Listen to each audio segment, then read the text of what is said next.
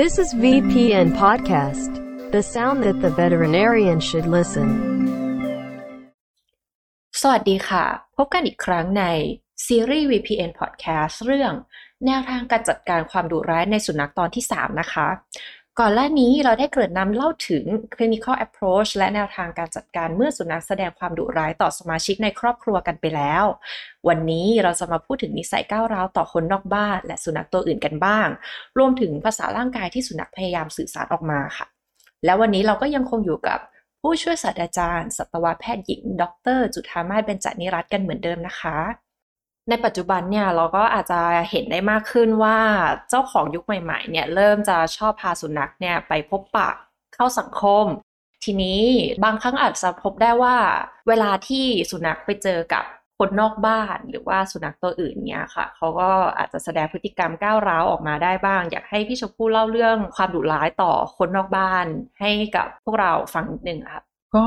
ในส่วนของความดุร้ายกับคนนอกบ้านเนี่ย อันนี้ก็อย่างที่น้องโมบอกว่าเจอเจอเจ้าของบ่นมาเหมือนกัน เพราะว่าหรือมาปรึกษาเหมือนกัน เพราะว่าในความรู้สึกของเจ้าของปัจจุบันเนี่ย คือเขาเลี้ยงสุนัขแล้วบางทีเขาอยากพาออกไปเดินเล่น แล้วสุนัขหลายตัวเนี่ยเขาแบบเหมือนกับเห่าคนแปลกหน้า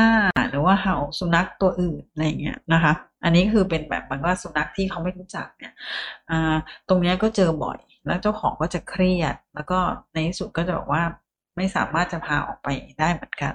ก็อาจจะต้องมานั่งดูว่าสาเหตุคืออะไร จริง ๆ แล้วตรงเนี้ยส่วนใหญ่มักสิ่งที่เกิดขึ้นเนี่ยมักจะเกิดขึ้นจากที่สุนัขพวกเนี้ยไม่ค่อยได้ออกมาตั้งแต่เด็กอืมถ้าเกิดว่าเขาได้ออกบ้านตั้งแต่เด็กๆนะคะ ก็คือว่าได้ไปรู้จักเจอคนแปลกหน้า เจอสุนัขแปลกหน้า แบบเนี้ยมักจะไม่ค่อยมีปัญหาเท่าไหร่ แต่ปรากฏว่าส่วนมากเจ้าของไม่พาออกแล้วเพิ่งพามาออกตอนโตเนี่ยความไม่คุ้นเคยมันก็จะเกิดขึ้น แล้วเขาก็จะรู้สึกบางตัวจริงบางตัวไม่ได้ aggressive จริงบางตัวเป็นความตื่นเต้นที่แบบว่าอยากจะพุ่งเข้าไปหาอีกตัว แต่ว่าเวลาการตื่นเต้นที่มันแบบ over มันก็จะดูแบบที่เคยเจอก็คือเจ้าของเขาจะกังวลแบบพุ่งเข้าใส่อะไรอย่างเงี้ยแต่จริงๆก็อาจจะไม่ไม่ได้ว่าจะทะเลาะกับตัวอื่นตรงนี้ก็ก็เป็นอันหนึ่งที่แบบเราเจอได้ ซึ่งถ้าถ้าเจอแล้วตรงเนี้ยคุณหมอจะแนะนำยังไง ก็คือว่าปัญหาคือว่าเจ้าของมักจะไม่อยากพาไปละ เพราะว่ามันอืมมันมันสถานการณ์มันแย่เวลาออกไปแล้วอายเขาอืมแล้วบางทีอาจจะทำให้แบบใช่คนอื่นบาดเจ็บด้วยใช่ก็คือ เพราะฉะนั้นเนี่ยถ้าเราอยากจะให้เจ้าของฝึกตรงเนี้ย อาจจะแนะนำก็คือว่าจริงๆตอนหลังต้องพาออกไปให้มากขึ้นอืมแต่ว่าให้เริ่มจากที่ที่คนไม่เยอะอ่าให้ไปเห็นแล้วก็ต้องอยู่ระยะรักษาระยะห่างไกลๆเวลาไปเจอกับหมาตัวอื่น แล้วก็อาจจะต้องไปพอเจอกับหมาตัวอื่นหรือเจอคนแปลกหน้าเนี่ย อาจจะต้องมีการให้ขนมให้อ่าอาหารหรือว่าขนมอะไรที่เขาชอบมากๆ เนี่ย ตอนที่เจอคนแปลกหน้าหรือเจอสุนัขตัวอื่น ให้เขารู้สึกว่าเออถ้าเจอแล้วมันจะดีนะคะอันนี้ก็เรียกว่าเป็นอันหนึ่งที่ที่แบบอยากจะให้เขา เปลี่ยนอารมณ์จากความกลัวหนึ่งอะเวลาออกไปเนี่ยมันจะเป็นความกลัวก็ได้ มันมีได้สองแบบคือความกลัวกับความตื่นเต้น ที่ดูจะเป็น aggressive แต่ว่าส่วนมากมักจะเป็นความความกลัวมากกว่าอ่าเพราะว่าอย่างที่บอกไม่เคยออกไป ถ้าเกิดว่าเป็นความกลัวเนี่ยก็คืออย่างที่บอกต้องเราพยายามที่จะให้เขารู้สึกดีกับสถานการณ์นั้นๆ เพียงแต่ว่าอย่าพาออกไปในที่ที่คนเยอะเลยทันที เราต้องพาออกไปอาจจะต้องให้เลือกสถานที่ที่ค่อนข้างจะอ่าแบบเป็นที่พาน้องสุนัขเดินได้เจอคนได้ แต่ว่าจากระยะไกลๆแล้วก็มีการให้ขนมเวลาพาไปจูงเดินแบบนี้นะคะ ก็อาจจะช่วยให้เขารู้สึกดีขึ้น แล้วก็ค่อย ๆ แบบ ถ้ารู้สึกว่าเขาแบบ อ่ารีแลกซ์มากขึ้นเราก็จะพาไปที่ที่คนมีมากขึ้นก็ได้แบบนี้ อันนี้ก็เป็นวิธีการหนึ่งที่ที่ถ้าเกิดจะมาแก้ไขปัญหาในตอนหลังแล้ว แต่ว่าถ้าจะป้องกันก็คือว่าตั้งแต่เด็กๆอะต้องพาออกไปให้รู้จักคนข้างนอก รู้จักหมาข้างนอกมากขึ้นอย่างเนี่ยค่ะ อันนี้ก็จะช่วยได้ นี่เป็นอันหนึ่ง แต่ว่าถ้าในกรณีที่เขาแบบดู aggressive แต่ว่าเป็นความตื่นเต้นเนี่ยแบบบางทีเคยเจอเหมือนกันพุ่งหาสุนัขตัวอื่นคืออาจจะอยากเล่นแล้วก็เล่นอาจจะเล่นไม่ค่อยเป็นเนี่ย อาจจะต้องใช้วิธีว่าก่อนออกไปเนี่ย อาจจะต้องให้พาออกกำลังกาย ให้เหนื่อยก่อนเพื่อจะได้แอคทีฟน้อยลงอะไรอย่างเงี้ยแล้วก็อาจจะพาให้อ่าค่อยๆ ไปเจอเพื่อนนะคะให้เจอบ่อย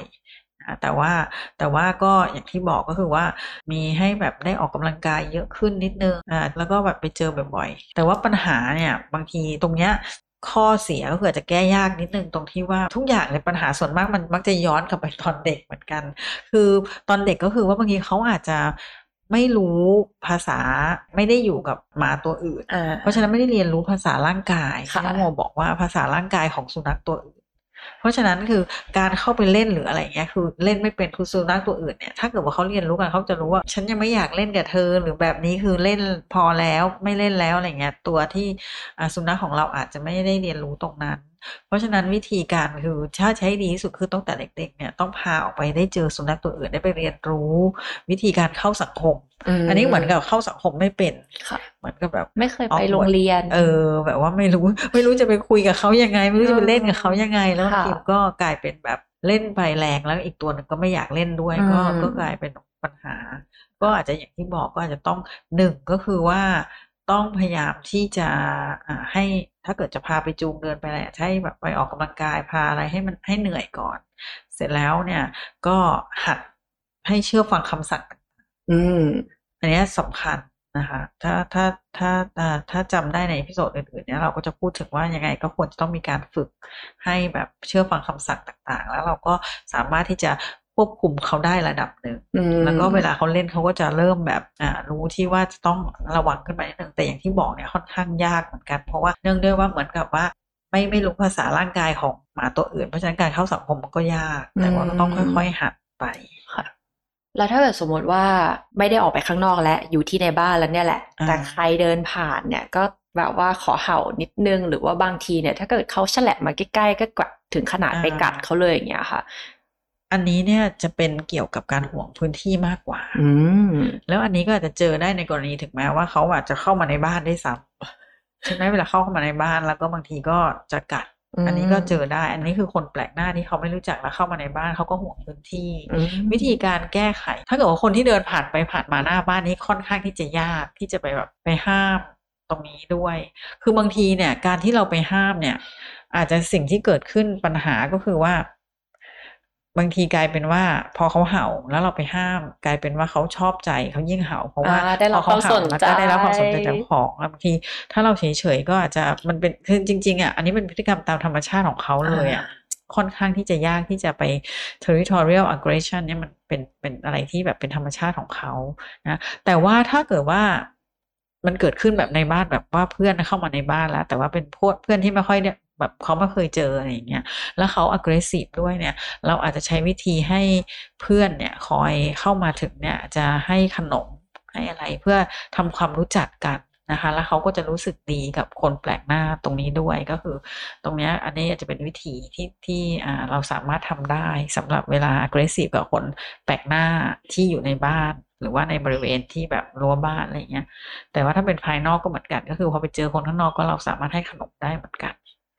แต่ว่าเราถ้าออกไปนอกบ้านเนี่ยเมื่อกี้อาจารย์ลืมบอกก็คือว่า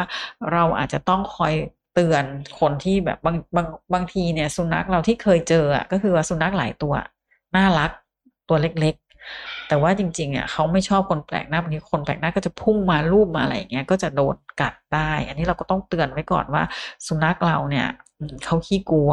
ถ้าเกิดว่าจะเข้ามาหาหรืออะไรเงี้ยก็ต้องระวังอะไรอย่างเงี้ย นะคะจะต้องเตือนไว้ก่อนอันนี้ก็เป็นอันหนึ่งที่ที่เราแนะนำเจ้าของตรงนี้ได้เหมือนกัน อีกอันหนึ่งที่อาจารย์ลืมบอกไปที่เป็น territorial aggression อีกอันหนึ่งหรือว่าห่วงที่ก็คือในรถก็มีอ่าบางทีเราเจอในรถที่แบบว่าเจ้าของก็เคยถามว่าทำไมชอบเห่า คนข้างนอกเวลารถจอดอะไรอย่างเงี้ยนะคะก็อันนี้ก็เป็นแบบเขามองว่าในรถเนี่ยเป็นพื้นที่ของเขาเหมือนกันเขาก็เห่าก็อ่ายากเหมือนกันอีกอันหนึงก็อย่างที่บอกพอเป็น territorial ค่อนข้างยาก แต่ว่าสิ่งที่เราทำได้ก็คือ แนะนำให้เจ้าของเนี่ยสอนให้เชื่อฟังคำสั่งมากขึ้นค่ะนะคะมันอ่ามันก็จะมีคำสั่งที่ให้เงียบหรือให้อะไรอย่างเงี้ยซึ่งเป็นคำสั่งที่อ่า ยากไหมก็ยากเหมือนกัน แต่ว่าถ้าถ้าเราแบบให้เจ้าของเนี่ย ให้ฝึกทบทวนคำสั่งเนี่ยจะเป็นเป็นสิ่งที่ดีคำสั่งต่างๆนั่งหรืออะไรก็ตาม แต่ที่เคยเจอมาเคสหนึ่งก็คือว่าเห่าเนี่ยคือกลายเป็นว่า อาจจะเป็นเริ่มจากเป็น territorial ก่อนเหมือนที่บอกเมื่อกี้ แต่ตอนหลังเป็นเรียกร้องความสนใจอ่าแล้วก็แนะนำเจ้าของจากก็แนะนำเจ้าของว่าให้ทำเป็นไม่สนใจ ตอนหลังเขาก็เงียบอืมเขาก็ไม่เห่า เพราะว่าอ่าอันอีกอันนึงอะให้ลองสังเกตพวกพวกน้องหมาที่เรียกร้องความสนใจเนี่ยคุณหมอลองถามบางทีเนี่ย จะพบว่า เวลาเขาเห่าแล้วเขาจะต้องเหลือบมอง มีการเหลือบมองเจ้าของเล็กน้อย มองเราอยู่เปล่าเออใช่ ก็คือถ้าเป็นแบบเนี้ยก็จะรู้ได้ว่าเป็นเรียกร้องความสนใจค่ะ หลาย ๆ ครั้งเนี่ยอาจารย์จะให้เจ้าของบางทีถ่ายวิดีโอมาให้อืมแล้วเราก็จะมองเห็นว่าเป็นยังไงแต่ถ้าเขาเห่าเห่าเห่าไม่ไม่สนใจเจ้าของเลยเนี่ย อันนี้ก็อาจจะเป็น territorial แต่ว่าหมอก็อยากจะแนะนำว่าไม่ให้แบบไปพูดคุยหรือไปอะไรกับเขา ยกเว้นว่าใช้เป็นแบบฝึกคำสั่งจริง ซึ่งคำสั่งก็ต้องฝึกเราตั้งแต่จากที่บ้าน ให้แบบให้นอนให้หมอบให้อะไรก็แล้วแต่เงี้ยแล้วก็เวลาฝึกคำสั่งที่บ้านเนี่ยต้องมาฝึกคำสั่งในรถด้วย อืมคือการที่ทำที่บ้านได้แต่ว่าทำในรถอะทำไม่ได้เพราะว่าสภาพแวดล้อมมันต่างกัน เพราะฉะนั้นเนี่ยเวลาฝึกคำสั่งเนี่ย สิ่งที่อยากจะแนะนำก็คือว่าให้ฝึกที่บ้านด้วยคำสั่งเดียวกัน ถึงแม้ที่บ้านทำได้แล้ว แต่ว่าเวลาอยู่ข้างนอกก็ให้ฝึกอีกทีหนึ่งจะทำให้อ่าทำได้ดีขึ้น เพราะว่าบางทีเจ้าของอะไรเขาบอกทำไมที่บ้านเขาก็เชื่อออกมาไม่ไม่เชื่อก็คืออันนี้เป็นเป็นปกติอยู่แล้ว เพราะว่าข้างนอกเนี่ยมันมีสภาพแวดล้อมที่ที่มันแบบมีสิ่งเล้าอะไรเยอะแยะเพราะฉะนั้นเขาก็จะไม่โฟกัส เพราะฉะนั้นถ้าเกิดว่าอยากให้เขาเชื่อฟังที่นอกบ้านด้วยก็ต้องมาฝึกนอกบ้านด้วยเหมือนกันนะคะ เมื่อกี้เราก็พูดถึงความดุร้ายต่อคนนอกบ้านไปแล้วนะคะ แล้วถ้าเกิดน้องหมาเนี่ยดันมีปัญหาความดุร้ายต่อน้องหมาด้วยกันเนี่ยแหละ ที่อยู่ทั้งในบ้านแล้วก็นอกบ้านเนี่ย จะมีแนวทางการจัดการยังไงบ้างไหมคะ ก็ถ้าอย่างน้องหมานอกบ้านก็อย่างที่อาจารย์บอกไปแล้วส่วนมากก็คืออาจจะเป็นเพราะความกลัวความที่แบบไม่เคยโซเชียลตรงนั้นเนี่ยอย่างที่บอกก็คือว่าเราต้องพาออกไปให้ให้เจอเยอะๆ เหมือนกับเจอคนข้างนอกบ้านเยอะๆนะคะแล้วก็เวลาพาไปเนี่ยก็อาจจะมีการให้ขนมให้รางวัลนะคะระหว่างเจอตัวอื่น อาจจะแบบเวลาพาไปจูงเดินเนี่ย เราสามารถที่จะแบบจูงไปแล้วก็ฝึก ฝึกคำสั่งต่างๆ ไปแล้วก็ให้ขนมไปด้วย ในขณะที่เขาแบบจะมองเห็นตัวอื่นแต่จากระยะไกลๆเราก็สามารถที่จะฝึกให้ขนมเขาจะรู้สึกดีกับหมาตัวอื่นได้ อันนี้ในหมาในกรณีหมาข้างนอกบ้านนะคะ แต่ว่าถ้าในกรณีหมาในบ้านด้วยกันเนี่ย ทีนี้จะต่างไปละจะมีหลายสาเหตุในในบ้านเนี่ยมีสาเหตุค่อนข้างที่จะเยอะเลยนะคะ คือ มีอันหนึ่งที่พูดก่อนก็เลยเป็น redirected aggression เพราะว่าเมื่อกี้พูดของคนไปแล้วก็คือเป็นสาเหตุเดียวกันก็คือว่า ถ้าเกิดว่าน้องหมาเนี่ยอยากจะทะเลาะกับน้องหมาตัวข้างนอกบ้าน แต่ว่าออกไปกัดไม่ได้ แล้วก็หันมากัดเพื่อนด้วยกันเองที่ยืนอยู่ข้างๆกันอ่าอันนี้ก็เรียกว่าทำให้เกิดการทะเลาะกันอืมได้เหมือนกัน อันนี้ก็คือแบบจากหมาที่ไม่เคยทะเลาะกันเลยอยู่ดีวันนี้มาทะเลาะกัน ถ้าลองสังเกตดูอาจจะเป็นจากสาเหตุตรงนี้ก็ได้อืมเพราะฉะนั้นอันนี้ก็ต้องระวังอาจจะต้องแบบ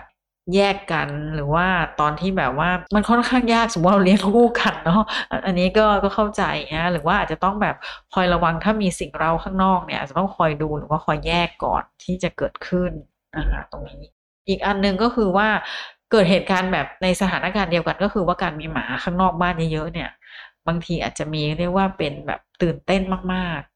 ตื่นเต้นมากแล้วเราเลี้ยงหมาหลาย ๆ ตัวเนี่ยบางทีตื่นเต้นมากแล้วก็อาจจะหันมากัดกันเองกันมันกึ่งๆ แบบตื่นเต้นกับ redirected ก็ได้เหมือนกัน เพราะฉะนั้นอันนี้ก็ต้องระวังคือ ส่วนมากถ้าเป็นเกี่ยวกับความตื่นเต้นมากๆแล้วกัดกันเนี่ย ก็อาจจะเพราะมีหลายตัวอืมถ้ามีหลายตัวแล้วมีโอกาสที่ว่าเราจะต้องแบ่งอย่าแบบปล่อยพร้อมกันหลาย ๆ ตัวในสถานการณ์ที่เรารู้ว่าเออช่วงเวลาเนี้ยคนจะเดินผ่านหน้าบ้านเยอะนะอันนั้นก็เป็นแบบเกี่ยวกับความตื่นเต้นอืม แล้วก็เกี่ยวกับความกลัวก็เป็นไปได้อืมนะความกลัวคือแบบว่าบางทีอีกตัวหนึ่งกลัวอีกตัวหนึ่งแต่ว่าอ่าคือปกติเนี่ยในในหมาเนี่ย เวลาเขาถ้าเกิดว่าเขาเข้าสังคมดีๆเนี่ยถ้าอีกตัวหนึ่งยอมแล้วส่วนมาก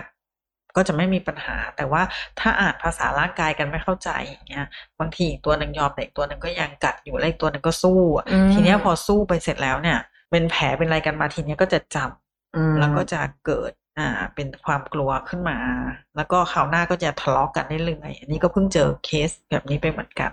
คือตัวหนึ่งเนี่ยเคยยอมมาตลอด แต่ว่าไอ้นั่นไอ้ตัวนั้นเนี่ยกัดจนตัวนี้เจ็บทีเนี้ย ตัวที่เจ็บเนี่ย กลายเป็นตัวที่แบบว่าหวาดระแวงแล้วก็จะขู่อืมแล้วก็พยายามที่แบบแค่ป้องกันตัวเอง แล้วก็จะทะเลาะกันตลอดค่ะ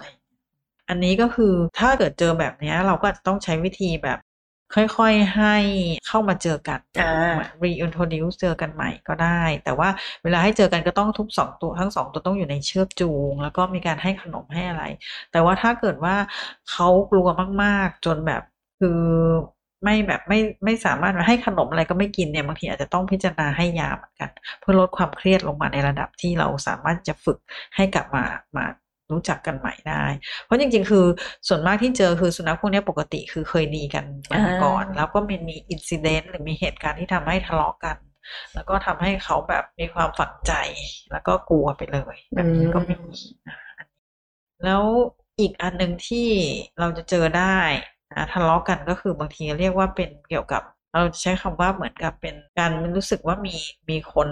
ช่วยเรียกว่าเป็น alliance aggression เหมือนก็มีพวก อันนี้จริงๆ ไม่ใช่เจอเฉพาะในกับน้องหมาด้วยกันแบบว่ากับกับคนก็เหมือนกัน อย่างเช่น คุณหมอจะเจอในหลายกรณีที่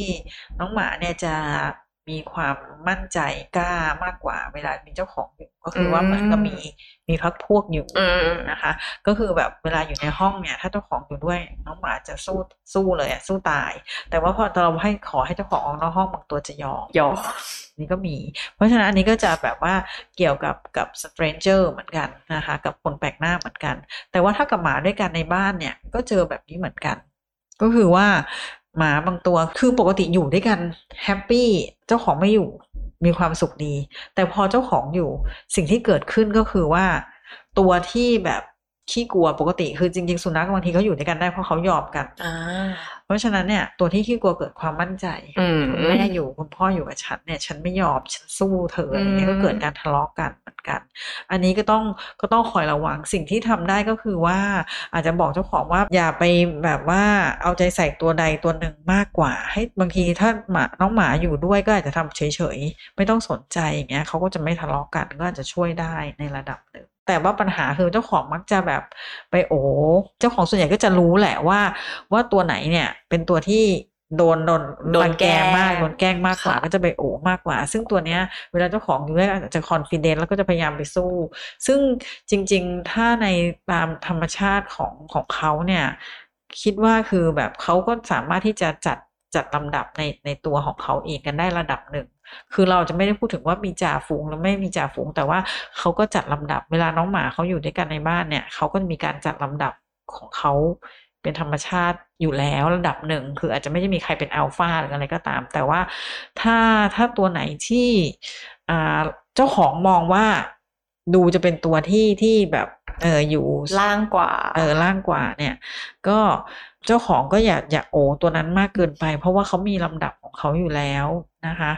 คือจริง ๆ เรื่องลำดับเราก็ไม่รู้แต่ว่าเขาคิดว่ามันก็อาจจะยังมีมาบ้างในในส่วนของสุนัขบ้านเพราะฉะนั้นเนี่ยก็คืออาจจะให้เจ้าของเนี่ยเวลาให้อะไรก่อนเนี่ยให้อะไรอาหารอะไรก่อนอาจจะเลือกที่จะให้ตัวที่ออยู่ที่เรามองว่าอยู่ในลำดับที่สูงกว่าก่อนอาจจะช่วยได้ระดับหนึ่งเพราะว่าในธรรมชาติเนี่ยถ้าเกิดว่ามันมีแบบนี้จริงเนี่ยก็คือว่าตัวที่ลำดับสูงกว่าเขาจะได้อะไรก่อนอยู่แล้ว ก็จะทำให้แบบไม่เกิดการทะเลาะกัน แต่ว่าถ้าเกิดว่าเจ้าของเนี่ยนะคะให้ตัวที่แบบว่า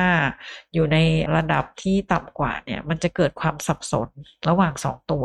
แล้วก็อาจจะทะเลาะกันได้เหมือนกัน อันนี้ก็ก็เป็นเป็นอันหนึ่งที่ที่น่าจะช่วยได้ระดับหนึ่งเหมือนกันเราอาจจะต้องลองคุยกับเจ้าของ คือเราอาจจะไม่เรียกว่ามันเป็นแบบว่าเป็นแรงกิ้งจริง ๆ แต่ว่ามันก็เหมือนกับเป็นโซเชียลไฮรักีซึ่งซึ่งมันก็มีอยู่ระดับหนึ่งนะคะตรงนี้ แล้วมักจะเจอใน คือพวกเนี้ยจะไม่เจอตอนที่เป็นเด็ก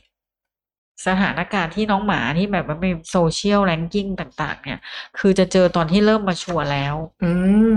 คือเราจะไม่เจอพวกเนี้ยตอนเด็กๆจะไม่ทะเลาะกันค่ะจะมาทะเลาะกันตอนโต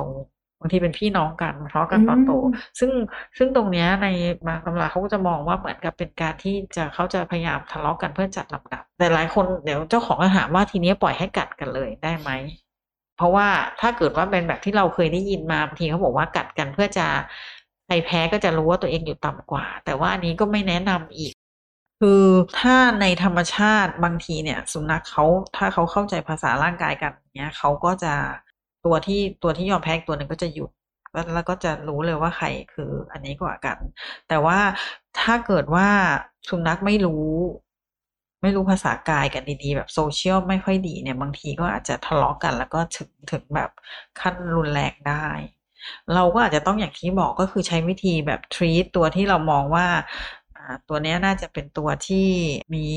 ลำดับที่สูงกว่าอะไรอย่างเงี้ยนะคะโซเชียล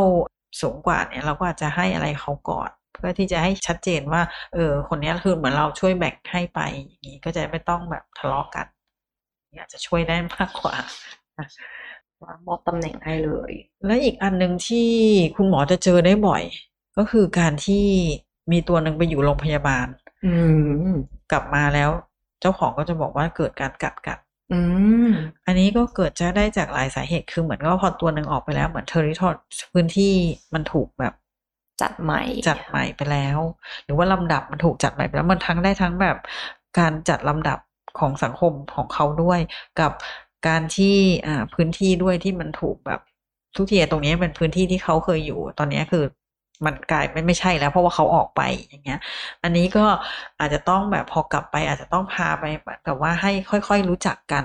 อย่าเพิ่งปล่อยให้ให้เจอกันทันที ถ้าเกิดว่าเรามองว่าเหมือนจะทะเลาะกกันอาจจะต้องค่อย ๆ ให้รู้จักกันมีการให้เจอกันแบบให้ขนมอะไรแบบนี้ อันนี้ก็เป็นอันหนึ่งที่เจ้าของก็ปรึกษาเยอะ แล้วคุณหมอหลายท่านก็เจอแบบว่า อันนี้ในน้องแมวก็เหมือนเป็นเหมือนกันน้องหมาก็เป็นเหมือนกัน คือแบบว่า ตอนแรกอยู่ด้วยกันมีความสุขแฮปปี้ตัวหนึ่งไปอยู่โรงพยาบาลสักเจ็ดวันสิบวันเดือนหนึ่งกลับไปเหมือนจำกันไม่ได้ อันนี้ก็จะ ก็เจอเหมือนกันก็อาจจะต้องแนะนำเจ้าของว่าต้องค่อย ๆ ให้แนะนำให้รู้จักกันใหม่ ค่อย ๆ ให้เจอ อย่างที่วันนี้คุยกันมานะคะ จะมีหลายครั้งที่เราพูดถึง body language ที่เหมือนกับว่าเป็นท่าทางที่สุนัขแสดงออกมาเพื่อถ่ายทอดข้อความอะไรบางอย่าง ทีนี้อยากให้พี่ชมพู่เล่านิดนึงอะค่ะว่าเหมือนกับท่าทีแบบไหนบ้างที่แบบเนี้ยเรียกว่าเป็นโดมิเนนต์แบบเนี้ยเรียกว่าเป็นซับมิสซีอืม ในส่วนนี้เราเราต้องลองสังเกตดูคือว่าถ้าเกิดว่าที่สำคัญเนี่ยเวลาเราดู body language ของสุนัขเนี่ยดูได้ก็มีทั้งที่หูเนี่ยอันนี้ค่อนข้างชัดเจน แล้วก็ที่หาง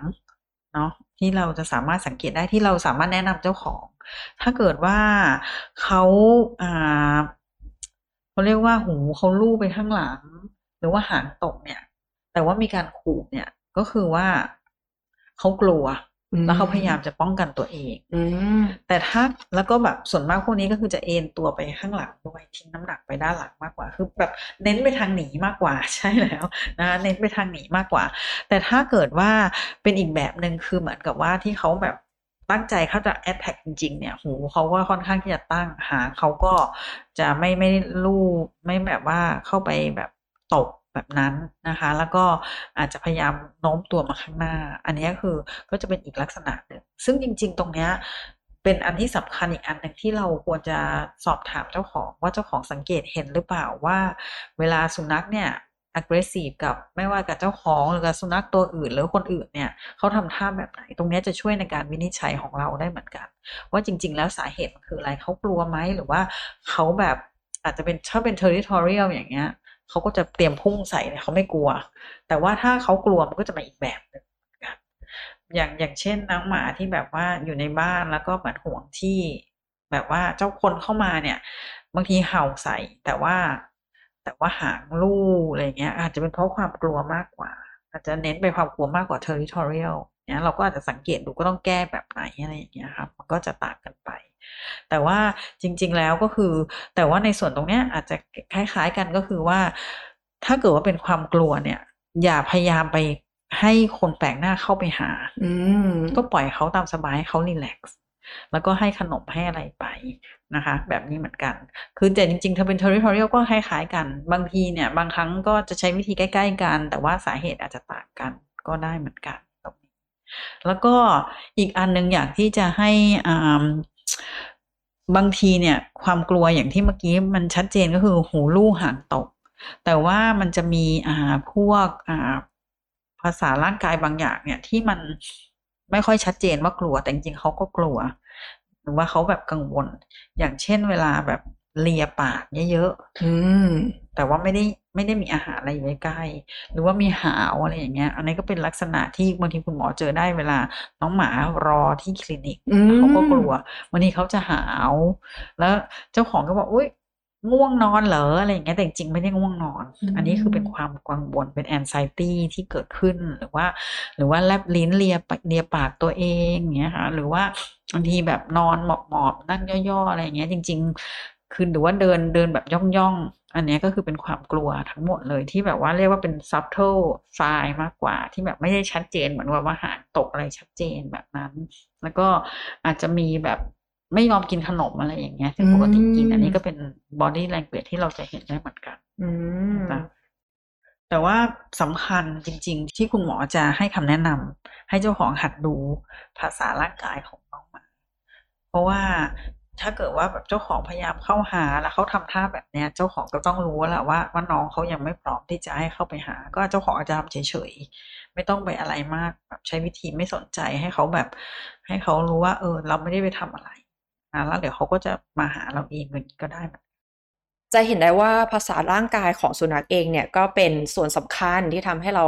สามารถคาดเดาได้ว่า ควรจะแนะนำเจ้าของในทิศทางไหนมากกว่ากันนะคะ ในที่สุดเราก็เดินทางมาถึงตอนสุดท้ายสำหรับแนวทางการจัดการความดุร้ายในสุนัขกันแล้วนะคะ เราได้พูดคุยกันไปแล้วเกี่ยวกับการจัดการรูปแบบต่างๆ ความดุร้ายต่อสมาชิกในบ้าน ความดุร้ายต่อคนแปลกหน้า และความดุร้ายระหว่างสุนัขด้วยกันเอง รวมถึงอธิบายแนวทางการจัดการสำหรับแต่ละกรณีด้วย ต้องขอขอบคุณคุณหมอทุกท่านสำหรับการติดตามรับฟังสำหรับใครที่ยังไม่ได้ฟังส่วนแรก ก็อย่าลืมหาเวลาย้อนกลับไปฟังกันนะคะ สำหรับใครที่ฟังผ่าน Facebook Live ก็อย่าลืมกดปุ่ม See First ในเพจให้ด้วยนะคะ หรือถ้าชมผ่าน YouTube ก็ฝากกด Subscribe แล้วก็กดปุ่มกระดิ่งเพื่อแจ้งเตือน นอกจากนี้ยังสามารถรับฟังพวกเราได้ทาง Spotify และ Apple Podcast เพียงค้นหาคำว่า VPN Podcast แล้วกดติดตามกันได้เลยค่ะถ้ามีใครมีความคิดเห็นอย่างไรเกี่ยวกับประเด็นนี้ หรือมีเรื่องไหนที่อยากให้เรานำมาพูดคุยในครั้งต่อไป ก็คอมเมนต์กันมาด้านล่างได้เลยนะคะ วันนี้พวกเราลาไปก่อน สวัสดีค่ะอ่าสวัสดีค่ะ This is VPN Podcast, the sound that the veterinarian should listen.